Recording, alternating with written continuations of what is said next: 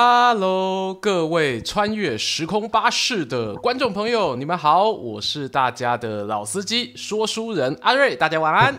我是阿钱，哎，大家好，大家好。我们今天的这一班车，嗯、我们看到很多乘客啊，早早哈就来车上准备。降温，我觉得大家想看血流成河啊，是这样。今天。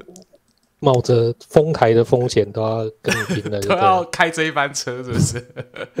没错啦，我们今天其实是要跟大家聊聊上个礼拜哦，这个席卷各大新闻版面的一个大事件。好，那是中共二十大当中的一个名场面，是关于现任老大洗脸前任老大的一个特殊场景哦。那这个事件呢，我个人哈私心给它命名为“搀扶事件”。搀扶事件，对啊啊啊！故意闹哄哦，那个扶要变成胡哦，哦，是，对不起，对不起，对不起，我不应该用谐音梗的。对啊，这搀扶事件呢，呃，待会啦，我会好好的哦，来从这一个地方出发呢，来跟大家聊聊我还有我们的阿钱对于这个事件的一些想法。嘿，那但在这个之前。有一个很重要的一个事情，阿且，你是不是忘记了？呃，我刚刚那一秒才想起来，就是他还有一些这个，没错，对，我们自己掌声鼓励一下，恭喜我们穿越时空巴士吼有叶配啦，哦，有叶配有叶配吼啊，这个叶配呢，我来跟大家报告一下吼是。感谢呢，我们这一次啊，有一个中华汉维文化推广协会哦啊，我把这个名单我有放在我们的影片说明栏、直播说明栏。好，那这个文化推广协会呢，汉维文化推广协会，他们举办了一个很特别的展览，叫做《盛世必藏唐代壁画文化特展二部曲》。哎，阿钱，你有没有听过唐代壁画？我可以说没有吗？可以，对，就是这样，就是这样，就是这样。哎、欸，这个完全没有 C 做球，对，太有默契了。很多人啊，对于唐代的文化都抱持着一种憧憬，会认为说啊，唐代的这个文化就是会有很多开放的、很 open 的这样子的一个生活，这样的都市。好，譬如说长安城里面啊，哇，这个大家穿着各式各样的服装，哈啊，这个女生不顾忌。那种呃传统的这些社会礼教束缚吼，然后在街上这样子走来走去，参加各种娱乐活动的场景啊，到底是不是这样呢？坦白说，因为我不是唐代的专家哦，所以我无法跟大家说一定不是或一定是。可是呢，今天这一次的展览很好玩，就是说它透过壁画，而且是庶民的壁画，让大家来看一下说，诶，那个时候在这样子的一个绘画底下里头。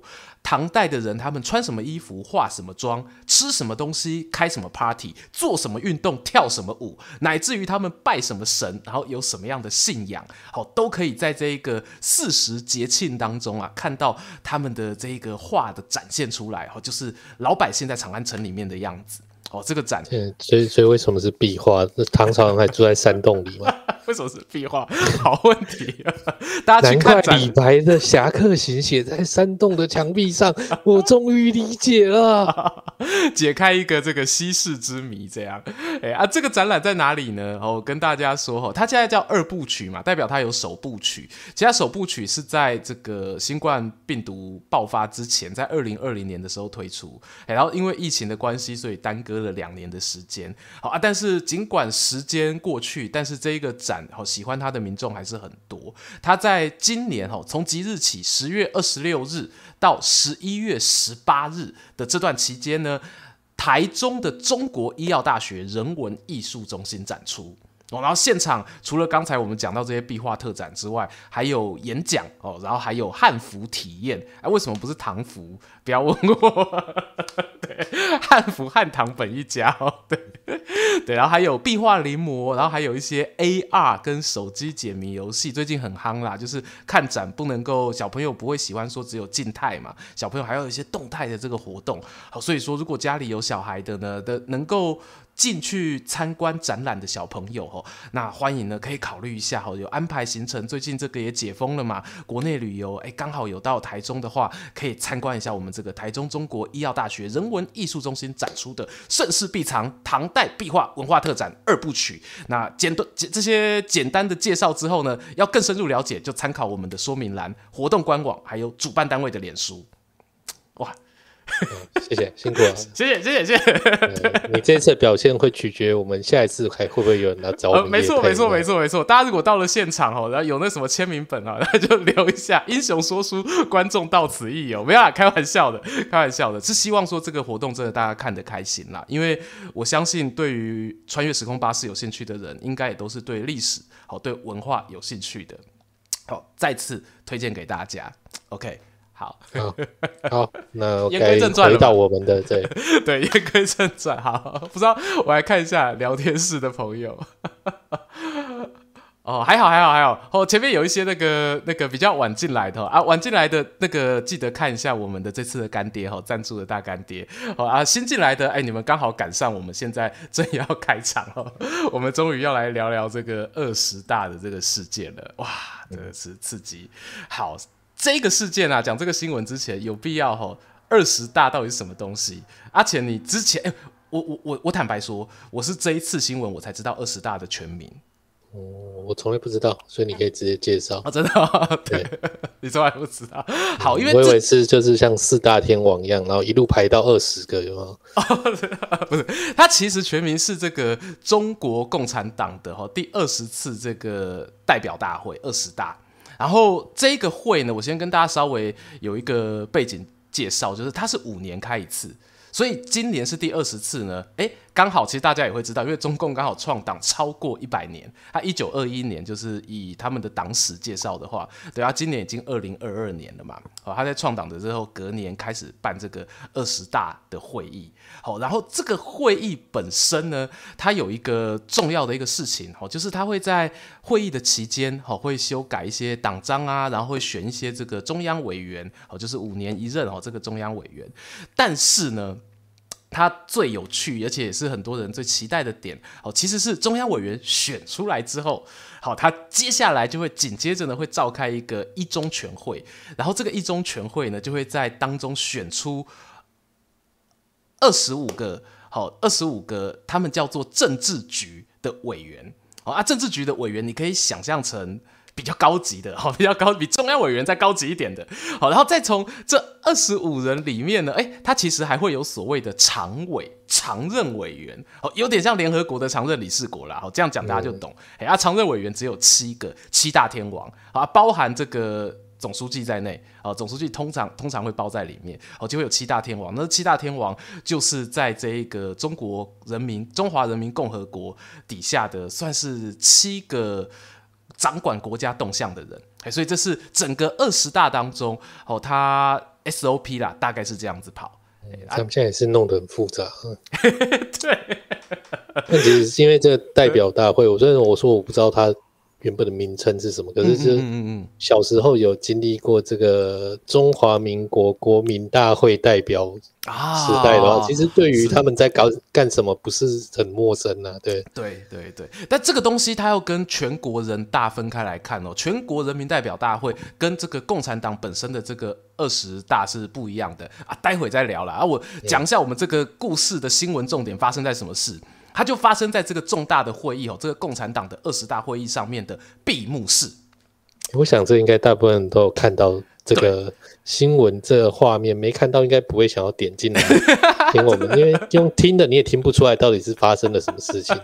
听的听不出来发生什么事情。其实呢，用很简短的话，我引用公视新闻是最简短的哦。公视新闻他就说，在那个闭幕会上面的时候呢，当时啊坐在 VIP 后海景第一排的一定有谁？一定有总书记习近平嘛。然后在习近平的旁边呢，坐了一个前书记。嘿，胡锦涛先生，好，然后胡锦涛先生呢，他在这个闭幕会上面呢，他发生了一件事情，就是他被一个随护人员，好，然后带离了一个现场，好，然后在带离现场之前发生什么事呢？其实就很富呃耐人寻味的，因为他尝试着想要去看他桌上的一个文件哦，桌上有在他们这些重要的这个高层前面桌上都摆着文件夹，然后胡锦涛想要去看文件，然后但是呢，在胡锦涛旁边有一位习近平的心腹哦，就帮他阻止说，哎，你不可以看。啊！但是，然后他自己的不能拿，然后他又想要去拿习近平的，然后他习近平也把他压住，也不给看。然后再再来的下一幕就是大家看到的，胡锦涛被随护人员搀扶着离开了那一次的闭幕会的一个会场，所以我简称为这个搀扶事件。好好，对，很简短，他事件的发生就是这样。可是为什么大家会很在意呢？对，为什么？为什么呢？主要的原因就在于说。中共官方对于这次事件呢，它有一个定调的一个说法，就是他的说法是胡先生啊，他身体不适，所以要离开现场。嗯，对。那凡事呢，我们听到眼睛看的与媒体说的事实不符的时候，大家就会觉得有内幕。嗯，因为胡锦涛他在现场的时候讲坦白的，虽然说他真的苍老很多，因为我对胡锦涛的印象其实停留在阿病牙的时期。他的呃最常会出现在新闻的时候，其实就是陈水扁执政的二零零零到二零零八年，他差不多是二零零三、二零零四那个时候，很常在我们的新闻版面上会出现。哎啊，当时他就黑头发嘛，然后 对，然后脸上胶原蛋白还没有像现在这么这么的凋零。然后，但是我在看到那个新闻画面的时候，我才惊觉说，哇，胡锦涛这么老了。对，然后，然后，但是在这样的一个情况下，一个老人，可是他有参加闭幕会，好，那有参加闭幕会，其实他能够参加，也代表着说他想要了解这一次的这个会议到底会做成什么样的一个决定。因为我们刚刚一开始有跟大家介绍嘛，这个二十大好会很重要，会选出二十五天王、七天王，都会选出这些东西出来，然后他一定。也想要了解，他虽然不见得想要干涉，呵呵，我这样讲可能有点这边有点超意啦。我个人觉得啦，就是说他可能未必想干涉，但他想要了解。可是问题是，当他在了解的过程当中出事了，有人不希望他了解，所以他被搀扶出去。嗯、对，那这件事情你会看哦，每个人有每个人的揣测，我这边就会有揣测，因为官方没有给说法嘛。对啊，官方没有身体不舒服。对，官方就给了一个。你再怎么想都觉得是最不可能的这个答案，对，所以大家才会猜啊。可是问题是在中国共产党，我觉得他们本身就会，呃，这个统治底下的人民都会有这样子的一个问题，就是他们会觉得媒体不可信，然后政府说的话不可信，那进而大家就会陷入了很多很多的这个阴谋论里面。嗯，对，哎，你你你你自己内心会有一个关于这个阿钱版本的猜想吗？呃，换我是吗？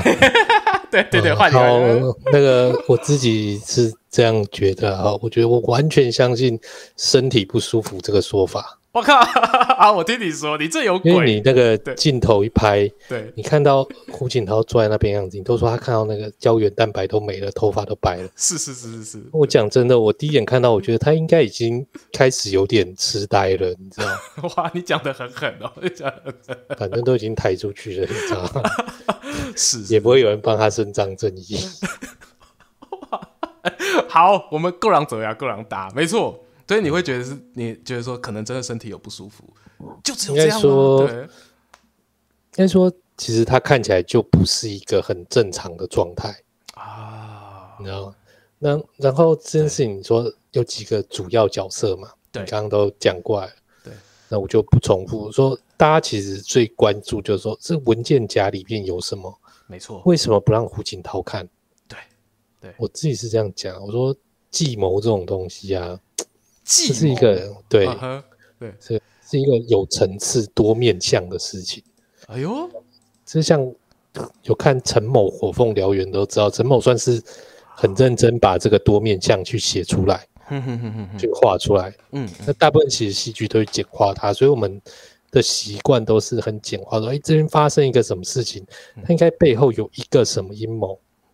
哦，其实背后绝对不是一个阴谋。啊，对对对，绝对是很多阴谋在交错之后呈现出这个结果了哦。所以说文件夹里面有什么这个，你没有办法从这个结果去回推说前面到底有什么事情？逆向解谜是很困难的，很多人都要逆向工程。因为我们单纯从表演的部分来看，OK，呃，小弟对表演是略懂略懂。哦，你说表，但谁的表演是这这一出戏啊？涛哥的表演吗？还是 Everybody？这一出戏所有的演员吗，在场的各位，所有的对，在演一出什么样的戏，对不对？OK，哇，愿闻其详。男主角习近平大大，OK，他一开始是一副。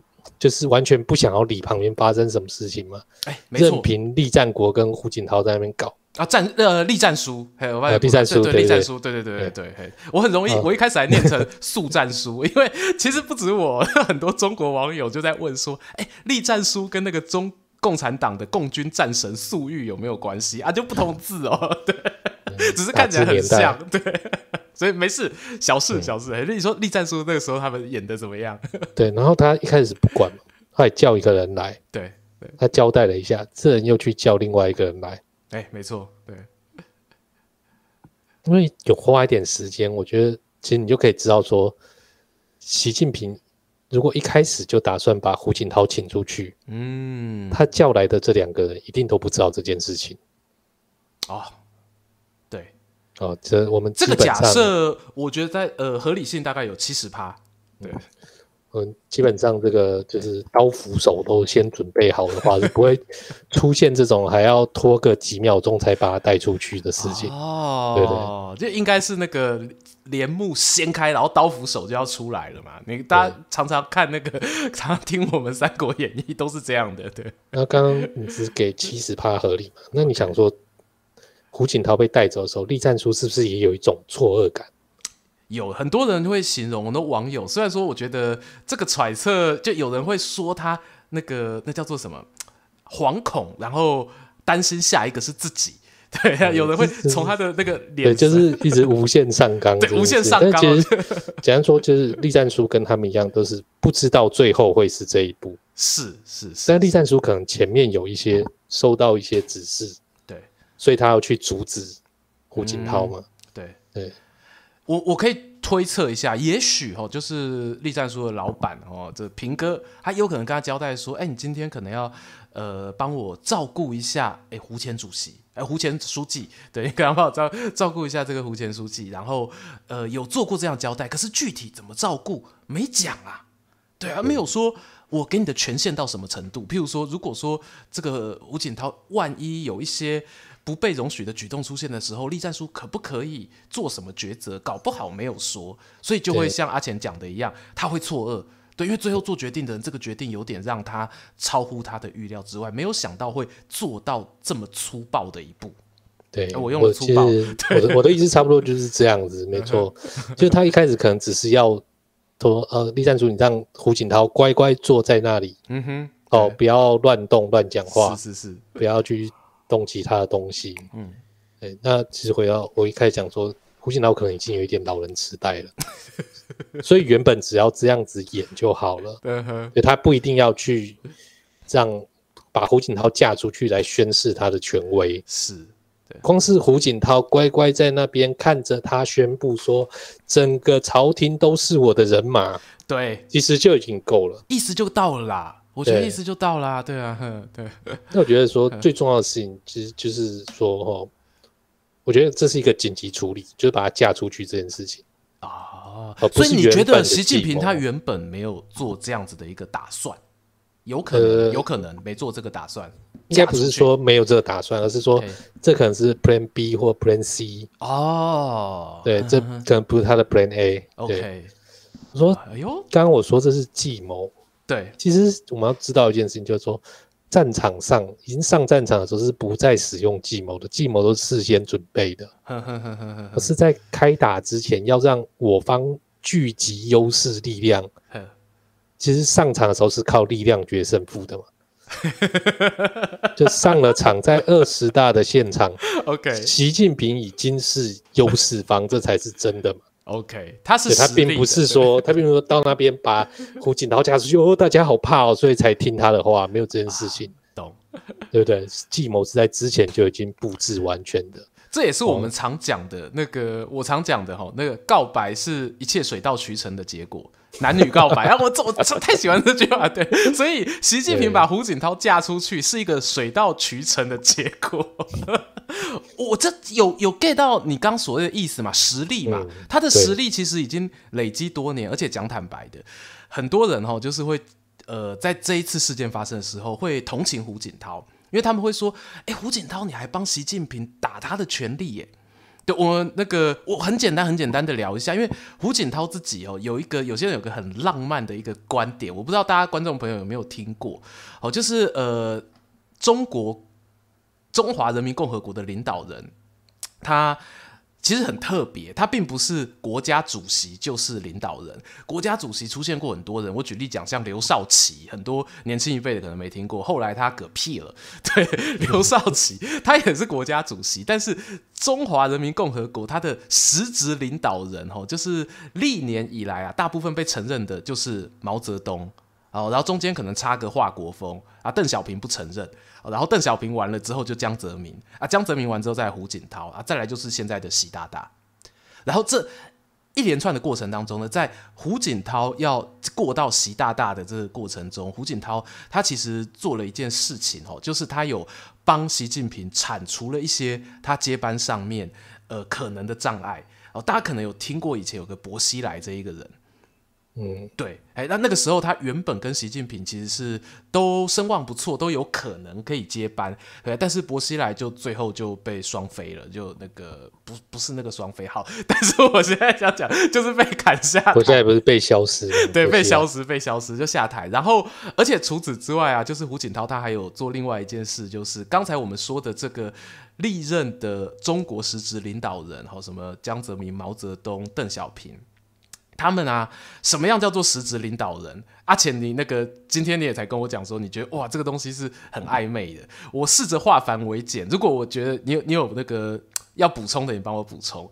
就是能够被中共称为实质领导人的哦，他是党政军三个全抓才是实质领导人。那肯定的，对，肯那什么是党？党就共产党嘛。那所以你至少一定要是总书记。然后，但这样不够哦，不是总书记就是那个。然后，正就是指什么？正就是指刚刚说的那一个中华人民共和国的国家主席。然后，军的话，这个就很厉害，就是中央的这个军事委员会的主席。而且，我们讲党政军，可是实际上他的权力应该要倒过来，军政党。你有这个军委主席的人才猛啊！所以，呃，像江泽民，他那个时候。宣布说我退休的时候，事实上他就只是退书记，然后可能也会退他的这一个这个国家主席，可是他军委没有退，军委主席没有退。然后，但是呢，胡锦涛他做到什么程度呢？他要给习近平接班的时候，他三个全退。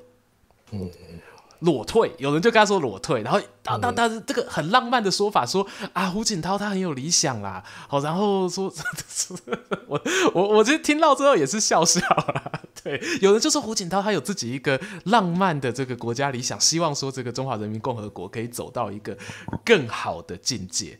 坦白说，你从一个行为去衍生各种观点都有可能，确实可以往那个观点去演进。哦，但是我个人不认同。我相信阿钱一定也有一个自己的想法，就是对这对胡锦涛这件事情，你会同情他吗？用到同情，或者说觉得哇，好可惜哦，这样子。其实我觉得阿瑞刚刚讲这些啊，都是这十几年来算是蛮常听到的一些说法。嗯嗯嗯嗯嗯。哦，那甚至阿瑞刚刚说，哎，他对胡锦涛的印象是怎么样怎么样？对对对。那坦白讲，我觉得这也是可能也是一个时代差异，因为我对胡锦涛是完全没有印象的一个人啊，漂亮。我是邓小平时代的，你是邓小平时代？对对，一九八几啦，一九八几，嘿嘿。应该说，我觉得这个中共百年史上，虽然阿瑞刚刚讲了很多名字，对，但是最具代表性的人物其实就只有两个，叫做毛泽东跟邓小平。对，为什么他们两个最有这个代表性？为什么不要讲什么党政军什么的？这这改化繁为简，这太烦了。哦，我们太极拳，对，毛泽东、邓小平就是曹操，就是董卓，是诸葛亮。哦，对的。毛泽东、邓小平有两个，曹操、董卓、诸葛亮有三个。为了举例让家大家了解，我当然要讲三个。为什么？因为今天就是有人要当第三个啊。OK，哦，对？可以可以可以。还是回过头来讲，就是说这些人是什么？这些人叫地下皇帝。啊啊！地下皇帝掌握什么？他们是明白革命本质跟权力真谛的领导者啊。我这样讲，我不要讲党政军，我不要跟你讲什么。对我们不用是，对对 对，是。今天毛泽东发发动这个文化大革命，我真的觉得以权力斗争界来讲，这真的是。太伟大了，太伟大了！你的伟大其实，对我们不是说赞同说文化大革命，说是哇，这是个很棒的行动。他的伟大，我相信应该是你应该说 amazing 吧？就怎么想得出这种东西？对，他怎么有办法在这种绝境中，然后用这种方式来翻身？嗯，是的啊。这今天主题也不是毛泽东，对，不是老毛，没关系，没关系。嗯，我觉得其实。虽然我刚刚讲到最具代表性是毛泽东跟邓小平，嗯，但邓小平他其实有引申引的有点太过，你知道？你看像现在开始在注重这个什么总书记啊、实质领导人啊什么，对对对，大家其实会开始慢慢忘记邓小平这个人的存在，因为他躲得很深。嗯，他确实说没错，三百年之后，可能大部分的人不会记得邓小平。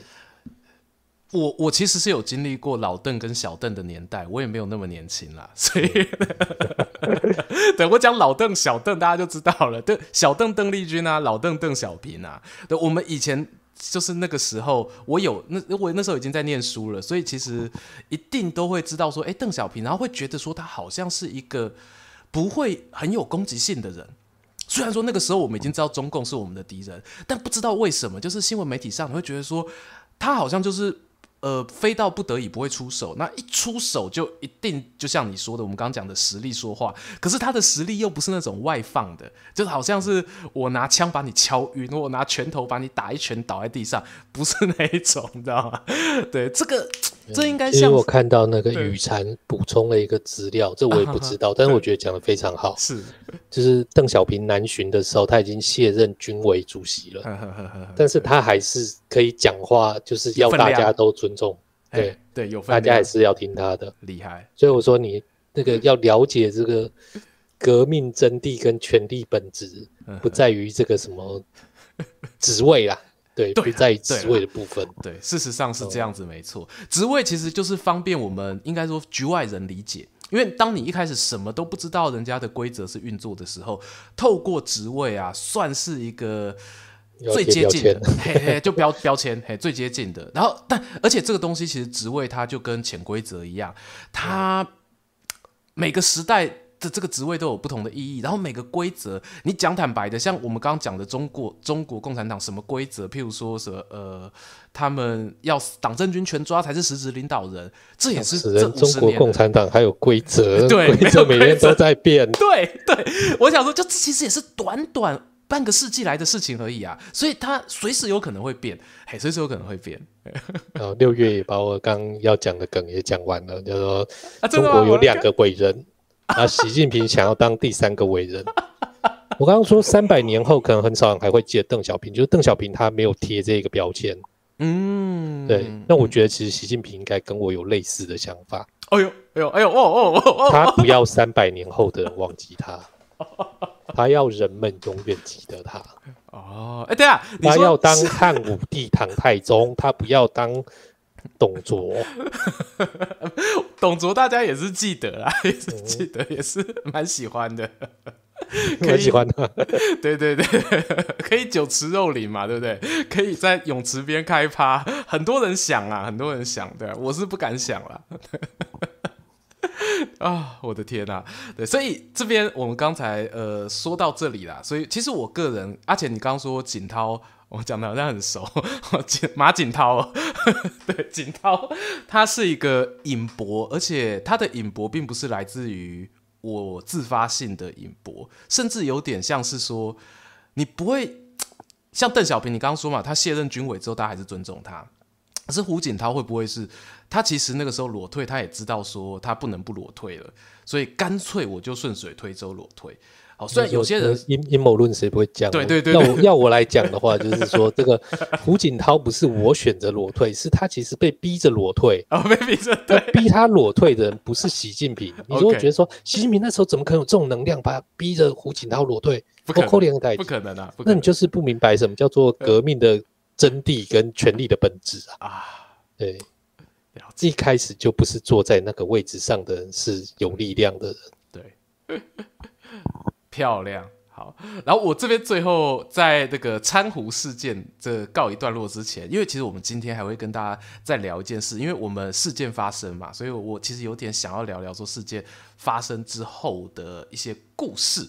好，那但是在讲这个故事之前呢，我觉得可以回顾一下一些历史上哈，我们看到不同时代当中这种权力交替之际。好，一些知名的当权者，好，他对于前任的当权者，好，他们会做出一些什么样的一个行为？然后你会发现说，诶，这个时代的每一个时代的这个特色，呃，真的是不太一样。好，然后再回头来看说，我们今天刚刚说的这个二十大的把胡锦涛搀扶出去，他到底哈粗暴度好可以排名第几？我觉得这件事情呢，可以让大家，我们可以一起来排看看哦。这聊天室的伙伴，如果你们觉得接下来我跟阿钱分享的这个这些故事啊，你觉得哪一个这个可能更粗暴一点的？哎，欢迎哦，可以你们可以在聊天室来说，哎，我投这一个一票，对 对。所以接下来呢，我打算啊，就来聊聊这个历史上一些我自己我个人啊，我印象深刻的一些恩将仇报的羞辱事件。哦，哎，钱哥，我那我这边先哦。啊，你先，你先，你先。哎，他为什么讲恩将仇报？是因为他说，这因为胡锦涛帮了习近平一把，让他上来。哦，对对啦，这个算是、嗯、他在讲说恩将仇报。没错，没错，没错，没错。但你可以从权力的角度去看，就我们刚才那个分析。好，那未必是有恩，好，未必是有恩。嗯、对，我帮你把它补充完整。好，那这边我其实自己啊，我讲到想到的第一个浮现在我脑海中的。其实蛮早以前，他是在这个春秋战国时期，那个时候赵武灵王的沙丘之乱。我脑袋中脑袋中其实第一个想到的是这一个。那为什么会说这件事情？呃，我印象最深刻的原因，就是因为赵武灵王他也算是当时的这个赵国后国力强盛时期的一个顶尖人物哦，有点像现在。呃，现在的中国，有些人觉得他也是一个国力鼎盛时期哈。好啦，其实我觉得这个东西没有到那么，我没有那么想要考 C 他，因为。他们其实战乱停止之后，坦白说，确实国内的整体经济有成长。我们不谈人民是过，所以现在在讲赵国还是中国？赵国，赵国，赵国。哦，有我知道有讲到赵赵家人，很多人会想歪。我我真的是想讲赵国，然后我也没有要讽刺说中国现在他怎么样。但我的意思是说，赵国他们那个时候国力鼎盛，然后赵武灵王也算是这个一代中心之主或民主都可以。哦，他人家很有名，说他改革军事，胡服骑射。那可是为什么他在这个鼎盛时期就出大事了呢？因为当时啊，他有呃有一个长子，本来是立长子为太子啊，但是后来他比较喜欢二儿子，他就立了二儿子为太子，就是后来的赵惠文王啊，这个也蛮有名的，因为赵惠文王后来跟秦国有打过不少战争哦，有算是颇有乃父之风。好啊，然后但问题就出在他的那个长子身上，其实爸爸他并没有。对长子不好哦，他只是觉得你不适合当皇帝，好，但是他还是给了他很多权力，好，然后呃后来呢，爸爸做了一件事情，就是接近裸退了，他把这个王位好传给了这个他的喜欢的这个二儿子哈赵惠文王，然后他们就父子一起协同出游，然后结果出游游着游着呢，哎，好就不幸好遇到那一个被拔掉太子之位的长子了，他就发动了兵谏。哦。然后发动兵谏之后呢，哇，出事了！兵变就是起兵叛乱的意思。对对对对对对对对对对对。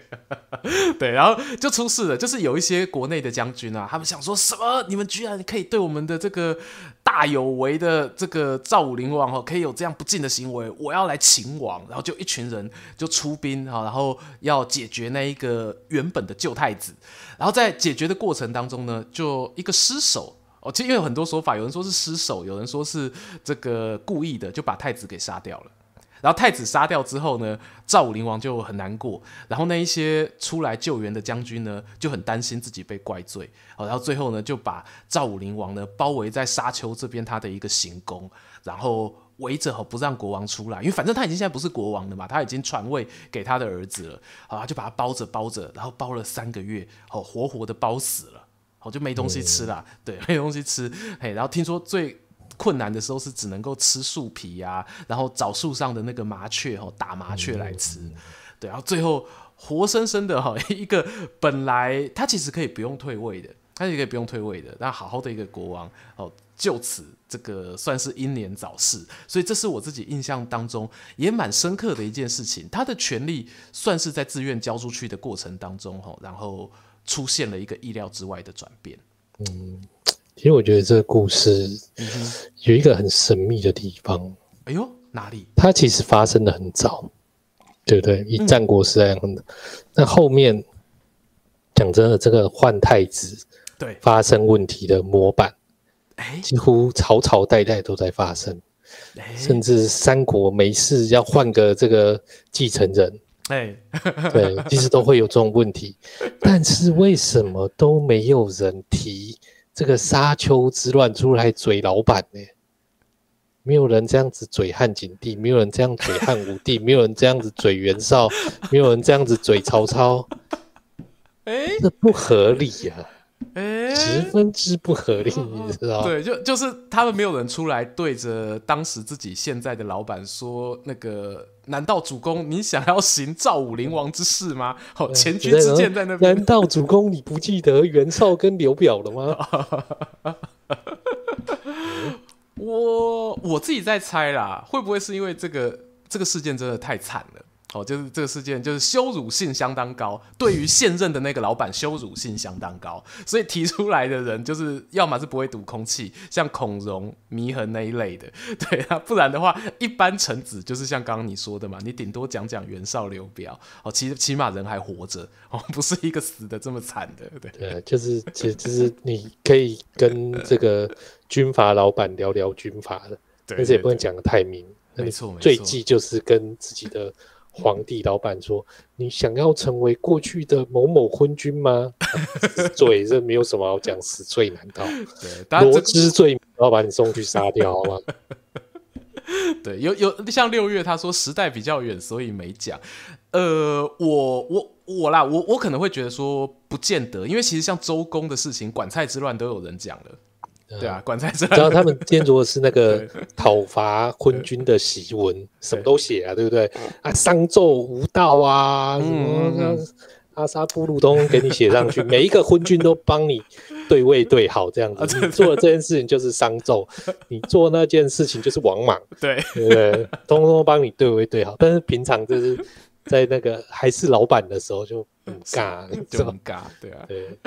好啦，所以我这个贾诩敢讲，贾诩贾诩敢讲那个，其实已经算是很了不起的事情。所以他后来就点点嘛，因为谁知道他讲完之后，老板回他什么话？老板回的话没有被记下来，对，没有被记下来。对啊，好，这这是我个人的。哎、欸，我那我这样讲起来，我这一个确实羞辱性很高，而且。就是是大家引以为戒，怕到不敢讲。对啊，不知道阿钱这边 你准备的是哪一个？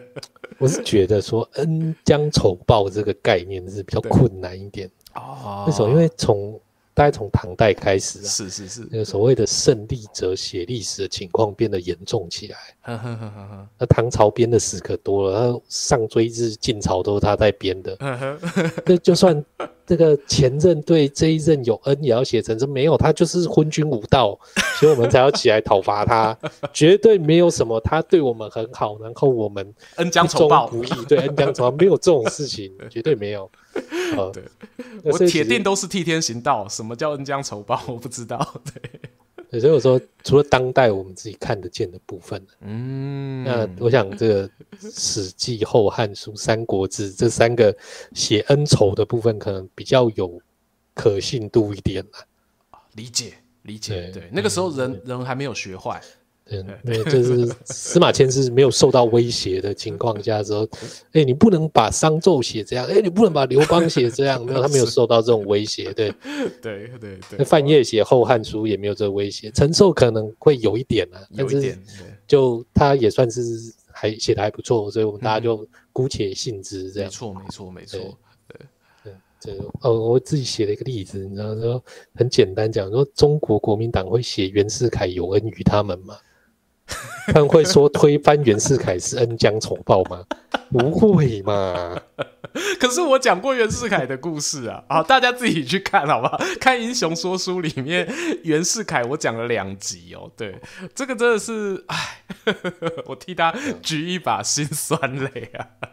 对，我说近代的这些复杂是我们值得我们去对参考的。没错，没错，没错。对，那我觉得就是说换一个角度，叫做宣誓地位的和平政变。哦，因为羞辱本身就不见得是流血嘛，它可能是、嗯、呃让你难堪。嘿嘿，对，他他不一定是要让他难堪嘛。啊、对对对，结果说过，我们刚说他其实可能原本计划只是说。胡锦涛乖乖坐在那边就好，uh -huh. 看我技压全场。是是是，你没出声就是对我最大的赞美。对，哎、啊，那我觉得最经典的案例应该是那个指鹿为马，赵高。对，赵高大家应该认识嘛？就、嗯、是秦朝秦二世胡亥的时候，是赵高把丞相李斯处死嘛？自己当上丞相，对，有一天就带了一头鹿来献给这个二世胡亥，说这个是马。那胡亥就觉得一个贡献啊，就真是马吗？他问旁边呢，这个这个是鹿吧？对，旁边都说回皇上，这是马啊、呃。平常我们看那个成语故事都说大臣敢怒不敢言，从此赵高权倾天下。是。呃，这个我们也可以讲一下。又回到你刚刚说的，呃，我们可以讲一下正正版史记后面也不是这样写，对啊。司马迁很了解，呃，就大家为了那个戏剧性，增强小故事的杀伤力，有时候都会把后面瞎掰一下。对，这太多了，所以有时候我们来听听这个穿越时空巴士讲讲这个。冷知识，知道这些成语故事后面到底演了什么戏？所以司马迁这边他到底是怎么写这件事情？对，当时胡亥就觉得说，我可能是中邪了，所以我看到的东西跟大家都不一样啊。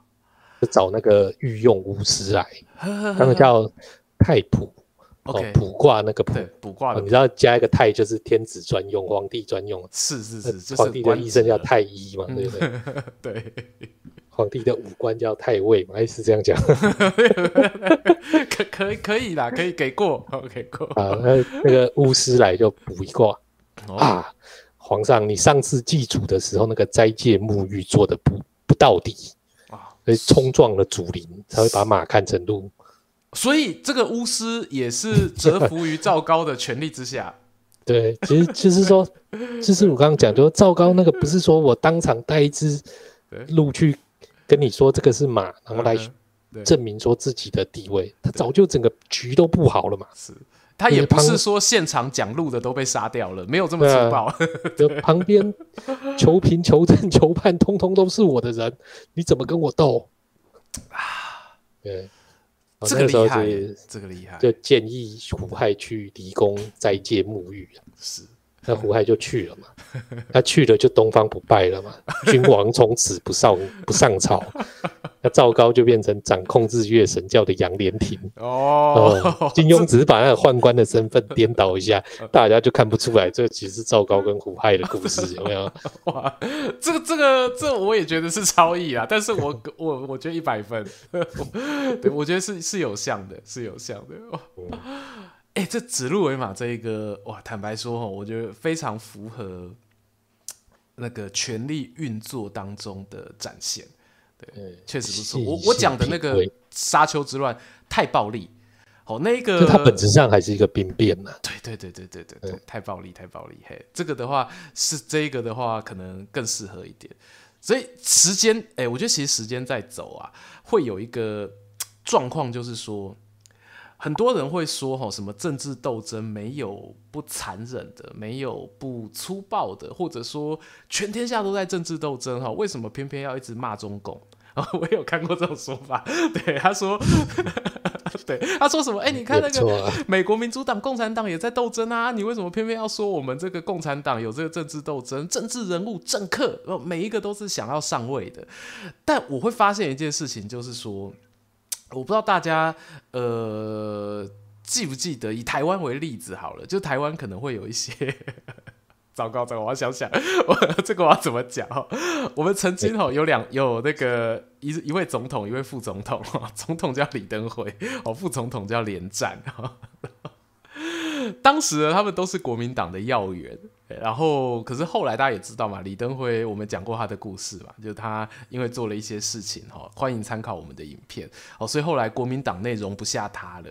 那连战是还留在国民党内的哦，但是呢，呃，在连战他有参选我们台湾的民选总统嘛，然后他有在参选总统的过程当中，其实就有对这一位李前总统哦，就有多番的这个口出。呃，恶言我要讲说，但后来他们其实都和好了，因为毕竟人家现在都已经走了嘛，所以其实后来他们是有为这件事情连战是有说开的。但是当时很多媒体好就会在讲说，哇，这个连战你讲这个话，其实就也是引起了各种多方面的讨论。但是呢，这样子有人可以解释成一种政治斗争，就是他为什么要说那些话，是因为他想要取得一些让自己有一些权利的。筹码在好，那这是个好方法或笨方法，我们姑且不论。但是他那个时候民主社会的政治人物，他用了一个这个方法。我自己会去观察说，越接近所谓民主社会的这个国家里面，他在权力上面展现羞辱的方式呢，是越不倾向是用粗暴或者是呃直接的肉体暴力的方式去呈现的。那哎、可是其实很很好玩，像刚才举的指鹿为马这件事情，它也不是用暴力的方式呈现。所以刚才阿钱讲完之后，因为原本我没有预先设想到阿钱讲指鹿为马这个故事，有时候我讲到的时候就说，哇，这样讲起来，这个赵高他的这个做法算得上是领先那个时代哦。嗯，对，我对他评价瞬间高了不止一个档次。对，啊，这个是。你好好聊聊，慢慢想想。对啊，我今天我们是不是还有第三个主题？哎，对对对对对对对对，还好还好还好。我发现你就算十五分钟全部给我讲，我都讲不完。不会不会不会。对，其实哦，我刚才后面有补了这个我们比较现代的啊。其实大家如果说有兴趣的话，也是可以看看这个苏苏联那一边的，像是叶尔钦跟戈巴契夫啊。他们这个过程当中的这个权力转换，戈巴契夫对于叶尔钦，他也是有一些呃，会引起人家觉得说你做的不厚道的地方哈，会有一些引起非议的一个地方哦。但是无论怎么说啦，呃，这几个事件评比下来，其实在我心中，我现在讲一下我自己的这个排名，好，我会觉得说，呃，这一次珊瑚事件里头，好，习近平他做的这个事情呢。像阿钱刚刚讲的，他或许因为有一些 Plan B、Plan C 的这样子的一个顺序，所以导致他有突发性，他有意外性，然后这个突发性跟意外性就会让人家感觉到不够和谐。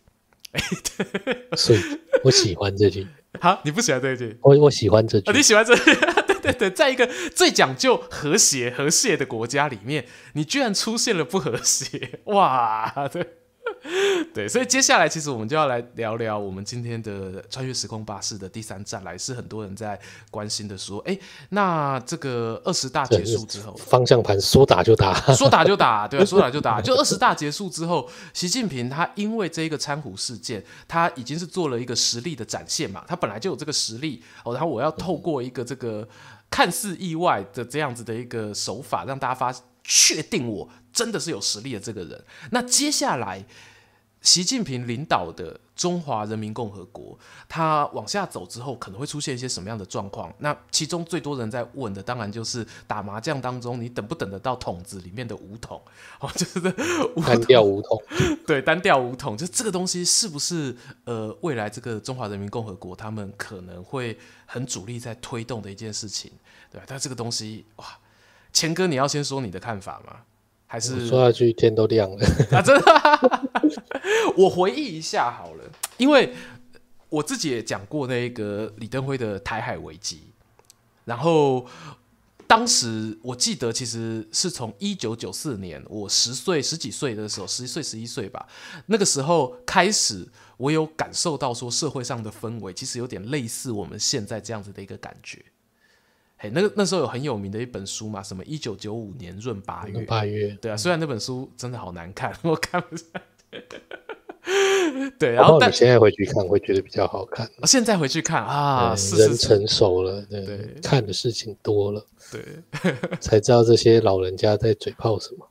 是是是，而且当你看到说嘴炮的事情。跟后来发生的事情，呃，它彼此重叠在一起的时候，那一个相同的地方跟不同的地方在什么地方，就会变得格外的有趣。这样，对啊，我我说的是说，其实过去那个时候的这个台海危机过程当中啊，我们呃自己台湾人啦，算是很明显的感受到说，那种战争来的时候，呃，一般的人民啊，他们会处于一种什么状况？那譬如说，当时我自己的周遭的朋友，呃。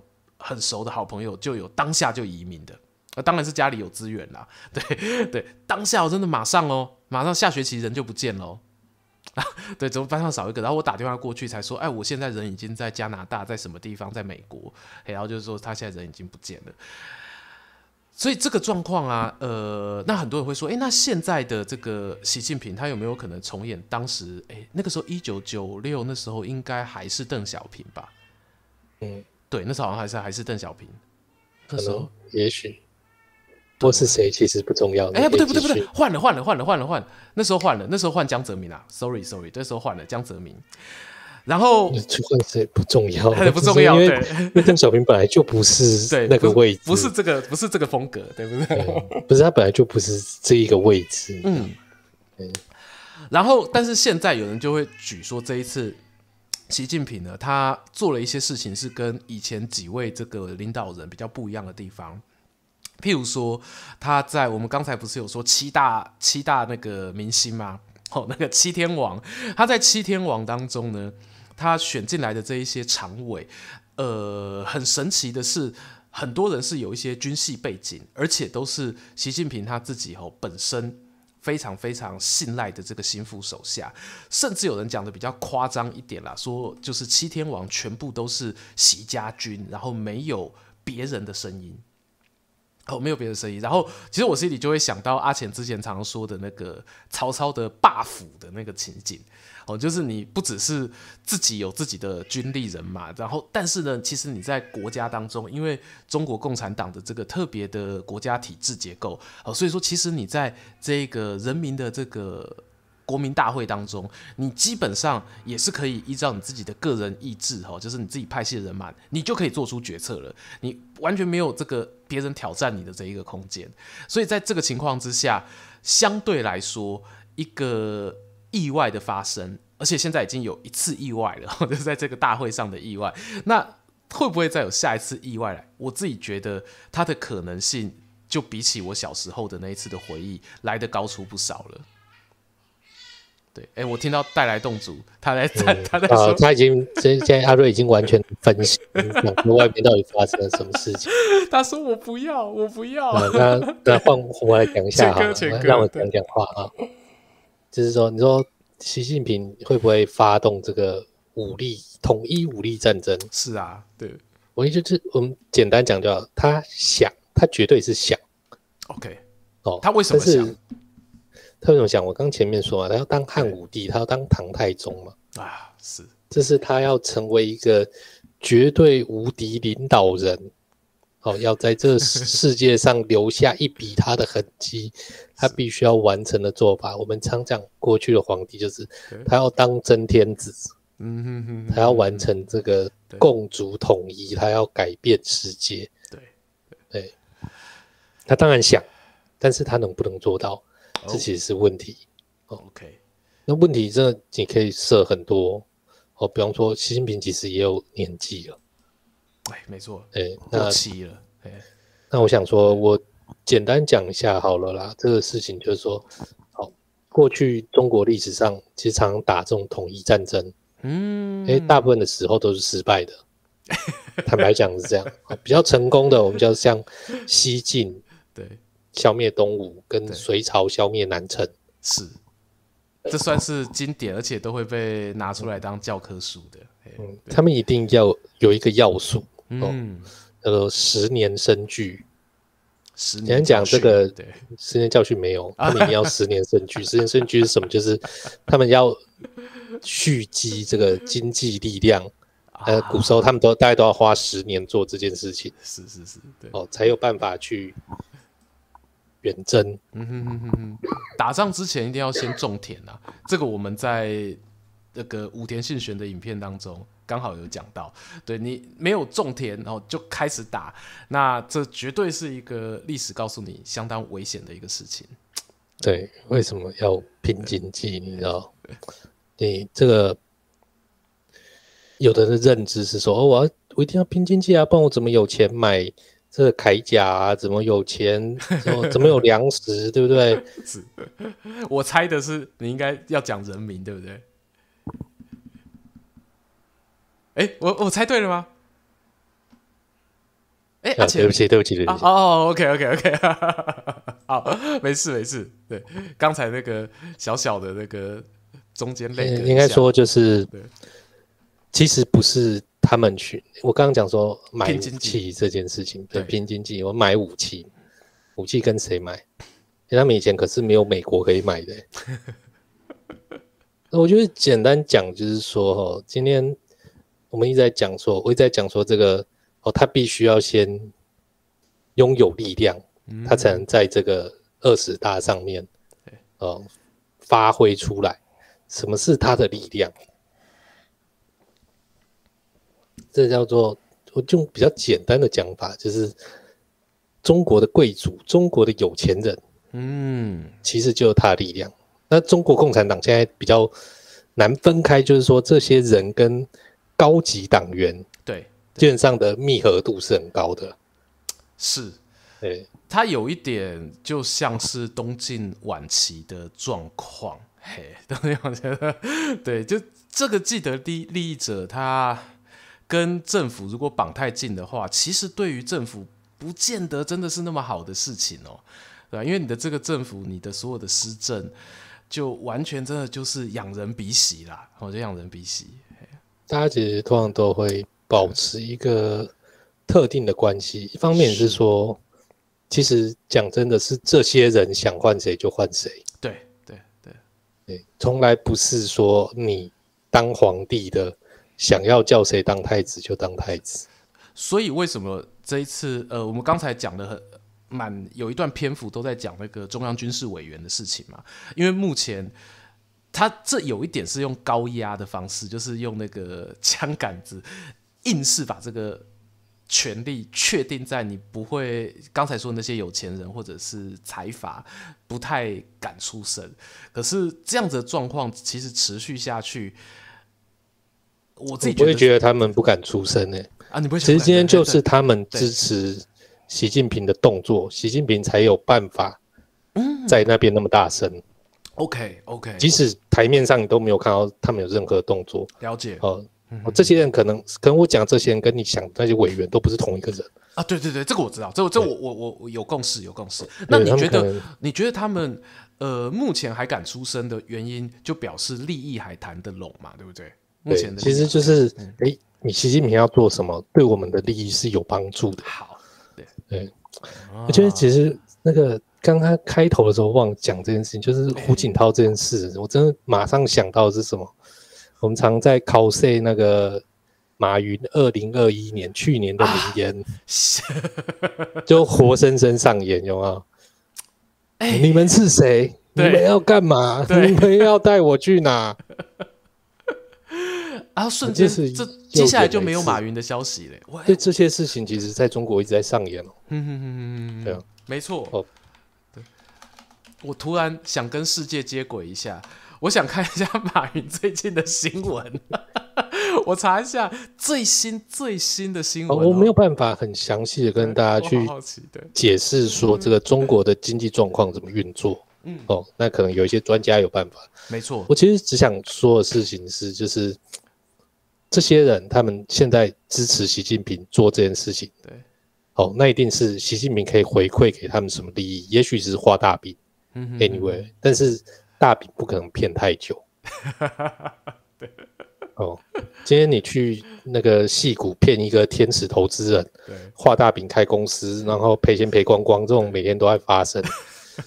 可是这种政治领导人，他在面对的这些，我说这些贵族、这些财阀，是哦，那些都是源远流长，对，几百年都在那边发大财的。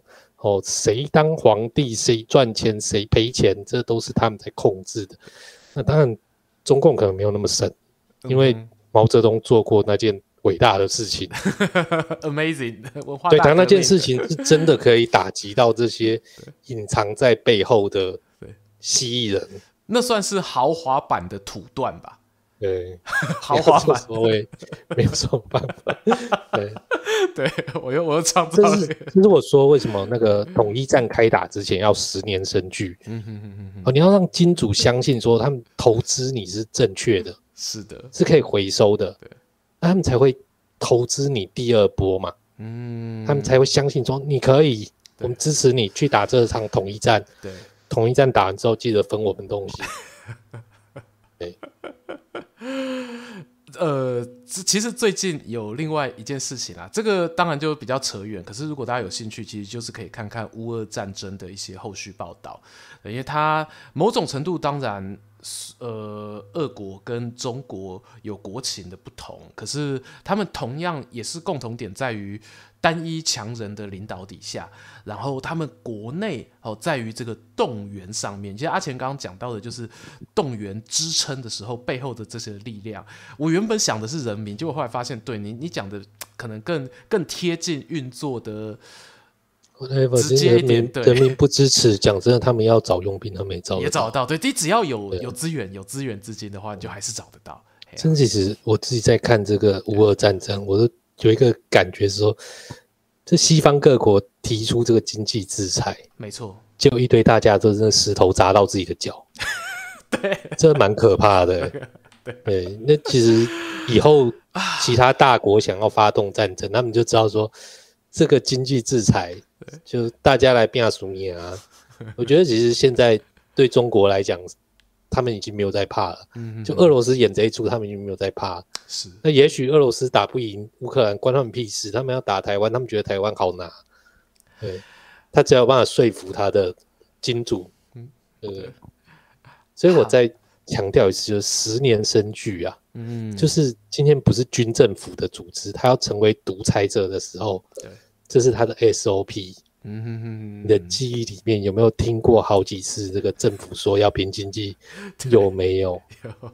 这是中国几千年来的公式，你知道？Okay. 啊，对，哇，这个今天啊，真的其实是聊的有一点意犹未尽啦。对，本来想说担心说会不会准备的东西不够多，就没有想到。我们这没永远哈都有讲不完的这一个话题，对，我最呃最后这边那个我稍微说呃说一下我自己这边一个很愚蠢的一个总结，因为其实啦，就以前有句很名言哦，就叫做选举哦，就是票多的赢，票少的书。那其实你真的真的真的要用最蠢的方式去解释中国接下来的习近平接下来的三种动作，他其实会面对的。呃，不外乎三种可能。第一种就是维持现状，他要拼经济，也就是阿钱讲的哦，他可能想要个五年生聚或十年生聚，哦，然后要面对解决中国目前现在一个经济比较趋缓成长的状况，哦，这是第一种，对，就是他这个状况。然后第二种状况就是说，会不会有一些他的支持者，我指的是我们刚才说的那些背后的比较大的势力团体、利益团体，他的支持者。不爽这一个强人领导了，然后发生由内部而起的一些动荡。好，那如果这个有发生的话，那就第二种阶段嘛，这种可能算是比较接近内乱的一个阶段。对，然后但是呢，还有第三种可能，其实也就是刚才我们讲到的，诶，就是麻将的五统哦，它会不会被打出来？这个也是接下来发展的第三种可能。对啊，但是其实无论哪一种可能，我自己这边讲的就是说，其实我觉得这个可能性。一直都不是很低，所以我们作为一个现在在台湾岛上生活，然后有主权的国民，千万不要完全当做这件事不可能发生，然后。它有可能十年后发生，对，然后也许等下达到了那个十年生聚，对啊，那但是到时候如果再开始准备的话，也许时间不够，也许怎么样，其实就就很难说了，对啊，所以这个可能性我自己是会放在心底啦，然后我不知道其他人会怎么想。好，那阿瑞我自己这边呢，差不多到这里啦。那钱哥，你有没有什么要补充的东西？嗯，不要说补充了哈，就是 我就是讲这最后讲这一件事情就好了。对。我说刚刚说那个会不会打起来这件事情，是不管你怎么分析，我觉得有人跟我讲过一句话，我觉得真的是讲太好了。哎呦，叫做北伐可以解决北伐本身之外所有的问题。Yes，就是当国家内部问题哦严重到你那个领导人真的没有办法去解决的时候，对，发动内战是最好的方法。Yeah, yeah, yeah, yeah，对，所以所以我们常说，就是最后失心疯了，就是打。他更不管什么，他就是打，因为打就可以转移所有人的注意力。这是我是苦笑啦，对我 当然是希望这样子的一个状况哈，呃，大家都能够在当时哈，我们其实都是处于准备好的状态。所以为什么刚刚的白话一点讲，就是说，不管中国是向上升还是向下降，它的终点都有可能是台湾。不同这件事情，没错，没错。对啊，我一直常讲，我当兵的时候学的就是中共是我们的敌人。对啊，我当我我是当当过兵的，在场很多也都是当过兵的，所以我们不用去掩饰这件事情，就是假想敌嘛。你不管做什么战争演习，就是这样子。那这件事情还没有被改变之前啊、呃，我也还是后备役的军人，我就会这样子去做准备。哦，不是，那那个，哎，你不是，是不是，最后再讲一句，最后再讲一句，快快快，就是这个。小弟这样子 研读中国历史这几年来，我可以负责任跟各位讲一句：中国人的文化基因里面，对，只有武力统一这个选项，绝对没有和平统一这个选项，真的，真的，你看中国的历史，真的没有和平统一这种事情，没错，对，所以大家加油啦，好，大家加油，对，我们真的是可以挺过去的，我其实是有信心的，我是有信心的。好不好？那更多关于一些未来的这个故事啊，我们就下一次哈、哦、穿越时空巴士哦，再来跟大家聊啊。如果说大家还想要听我们再往哪一个方向哦去做延伸的话呢，也可以在我们的这个直播影片哈、哦、YouTube 穿越时空巴士的频道下方留言给我们。那如果你是 Podcast 收听的观众朋友，可以到 Apple Podcast 哦给我们五星好评，然后留言，那我们也都会这个挑选出来哈、哦、回复给大家。那另外像 SoundOn、Google Podcast、Spotify 也都可以收听到我们的节目。啊，最后就恳请大家哈，如果听得喜欢哦，追踪一下哦，订阅起来，对，然后我们每个礼拜四的晚间九点哦，都会在空中跟大家直播相见。好，那就这样喽，我们下个礼拜哈，空中再相会，再发车啦哦，我是说书人阿瑞，我是阿钱，我们下周见，拜拜，拜拜。